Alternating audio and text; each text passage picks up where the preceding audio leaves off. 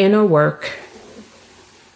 I will kill her children with death, and all the churches shall know that I am he who searches the minds and hearts.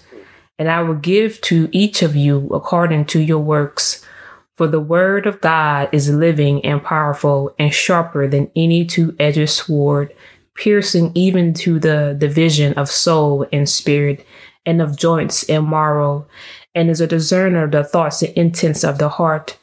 Therefore, circumcise the foreskin of your heart, cut off the excess of the epicardium, slice through the thickness of the myocardium, expose the inner layer of the endocardium, allow the spirit to flow through the superior vena cava, searching everything that lies within.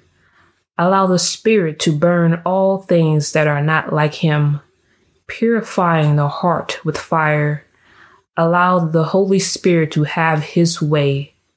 Search me, O God, and know my heart.